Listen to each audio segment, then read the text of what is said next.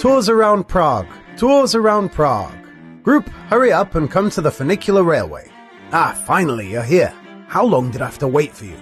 You were looking for a place to buy cheap Czech costume jewelry, weren't you? I've been working as a guide for some time, but people are all the same. Why are you looking at me so strangely, as if you're scared? Is it because I'm a little bit transparent? Well, it's not the scariest thing that could happen in this line of work.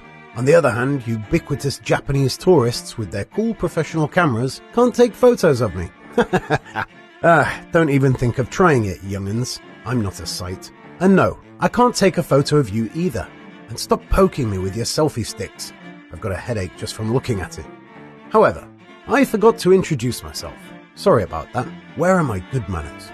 My name is Andrzej, and I will be your guide around Prague, a wonderful city where medieval fortresses stand next to luxurious castles and stone squares intersect with meandering city streets.